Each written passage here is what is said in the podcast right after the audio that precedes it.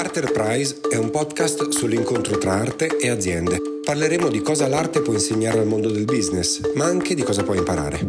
Io sono Matteo Lanfranchi, fondatore di Effetto Larsen e Reverb, e con me c'è Giuseppe Petrosino, fondatore di Paradigma. Evola, ciao Patrizia, benvenuta. Ciao Matteo, Bayer ovviamente è un'azienda farmaceutica, eh, mettiamo a disposizione terapie, farmaci per i pazienti. E il nostro ruolo è proprio quello di mettere in relazione i due mondi, quindi il mondo pubblico di chi acquista la salute per i propri pazienti con il mondo dell'azienda, quindi per trovare le soluzioni migliori eh, per far sì che appunto i pazienti possano accedere ai trattamenti. Quindi un grande lavoro di relazione, ascolto da entrambe le parti e di creazione di network e dialogo. Come ti sei trovata a esercitare la leadership, il coordinamento, come preferisci chiamarlo, in questa situazione da remoto? È stata un'esperienza piuttosto mh, particolare, devo dire. Io, diciamo, come, come leader, come manager, ho la tendenza comunque a a voler essere estremamente autentica, comunicare me stessa, comunicare le mie emozioni, per cui ho sentito da subito la necessità eh, di condividere anche con il team quelle che erano le paure, le angosce più che naturali in un momento come questo, per stimolare proprio la condivisione profonda delle emozioni. E devo dire che eh, sono successi anche fenomeni stranissimi per cui, anche se lo strumento era digitale, in realtà c'è stata una condivisione emotiva più forte che dal vivo. Beh, questo, questo, è molto interessante, guarda, perché noi sì. abbiamo fatto, come ti raccontavo, anche degli esperimenti di arte partecipata, abbiamo fatto una serie di workshop e ci ha colpiti come eh, anche in altri contesti, anche se vuoi più artisti, questo è un, nuovo, un altro ponte no, che si crea tra questi due mondi. Eh, è possibile condividere. Questa è stata un'esperienza non solo personale, ma un'esperienza condivisa, tanto che proprio come azienda eh, abbiamo voluto stimolare questo tipo di ehm, comunicazione da parte dei manager perché attraverso una survey che avevamo fatto fra i dipendenti questa dimensione della paura, dell'ansia era emersa e quindi c'è stato proprio un training specifico per tutti i manager sull'intelligenza emotiva che insomma io sono piuttosto orgogliosa di lavorare in un'azienda che ha questo tipo di attenzione, questo tipo di formazione. È molto artistica. Sì, esatto, esatto, vedi, esatto. Guarda, è esattamente centrato un punto. Trovo che la qualità delle relazioni sia quello che permette anche la creatività, eh, sia nell'azienda sia in un, eh, in un contesto artistico. E, e questa, questa, anche quando tu parlavi di autenticità, che, che, guarda caso è una parola che ha usato anche Roberta, che arriva proprio da tutt'altro mondo. Lei ha fatto vent'anni di danza contemporanea al massimo livello possibile.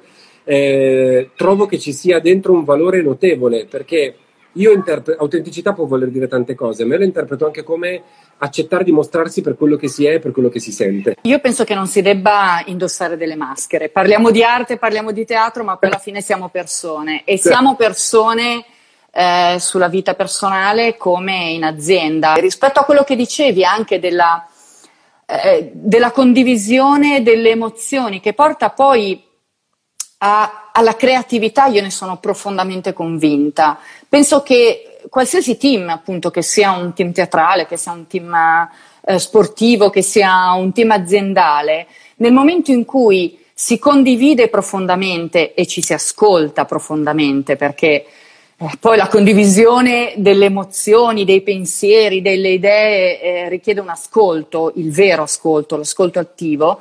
Nel momento in cui ci si ascolta, ci si comprende, si genera fiducia anche e, e da lì per me accade quel fenomeno assolutamente eh, magnifico mh, mm, per cui si crea qualcosa di più di quello che si ha. La somma delle competenze del singolo, eh, dei singoli membri di un gruppo, genera qualcosa che è più della somma delle parti. Quindi eh, non ci sono eh, team dove il manager guida e decide, eh, il manager deve soltanto favorire la coagulazione di queste competenze, deve dire che competenze mette e deve dire che competenze è importante che mettano anche gli altri, deve proprio favorire questo mix. Mi parlavi anche di settare il livello emotivo di un team, che mi verrebbe da dire che è splendida, bisogna anche saperlo fare, nel senso che vuol dire che se viene fuori qualche bubbone emotivo bisogna poterlo gestire. Come la vedi tu questa?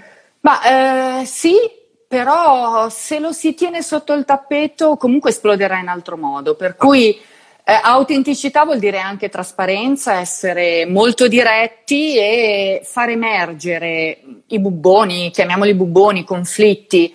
Sì. Eh, basta sapere governare, poi se tutte persone mature ci possono essere i momenti di eh, smatto, ma sicuramente poi si trova la strada per ascoltarsi, per capire da dove è nato, quale comportamento reciproco ha generato questo, questo conflitto e, e, poi si supera. E rispetto alla co-creazione, che è un tema che ad esempio a noi come compagnia è molto caro, perché noi essendo esperti di arte partecipata eh, abbiamo proprio, è, fa parte della nostra pratica artistica creare progetti in collaborazione col pubblico che a un certo punto smette anche di essere pubblico.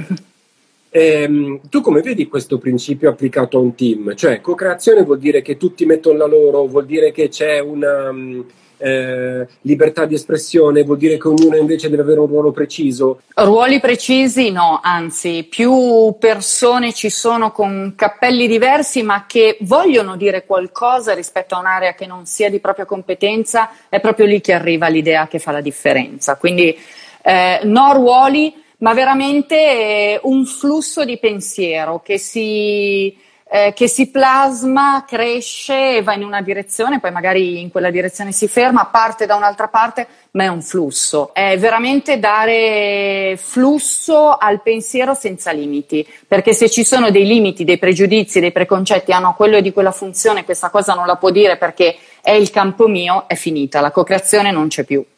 Ma sai che anche questo ovviamente è una cosa stra in comune tra il mondo dell'arte e il mondo aziendale, una cosa che sta emergendo in maniera sorprendente è come in realtà l'azienda sia, le aziende in generale, non tutte per carità, eh, ma diverse aziende sono molto aperte a accettare le emozioni, l'ascolto, anzi hanno fame di opportunità e di strumenti per farlo, mentre invece molto spesso almeno molto spesso anche lì è una generalizzazione banale, diciamo per quello che stiamo sentendo fin qui, eh, il mondo dell'arte invece non è altrettanto aperto, cioè spesso ha dei pregiudizi verso l'azienda che non sempre sono motivati. In realtà anche le organizzazioni artistiche possono imparare molto dall'azienda. In azienda si parla molto di customer centricity, quindi si cerca di capire quale sia il bisogno profondo del paziente, del medico eh, e di chi, dei decisori pubblici.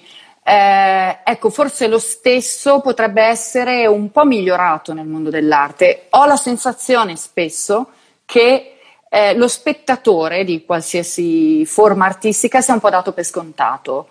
C'è, a piacere, non posso non piacere, non può non essere un'esperienza incredibile quella che vive eh, venendo a uno spettacolo, a un concerto e così via.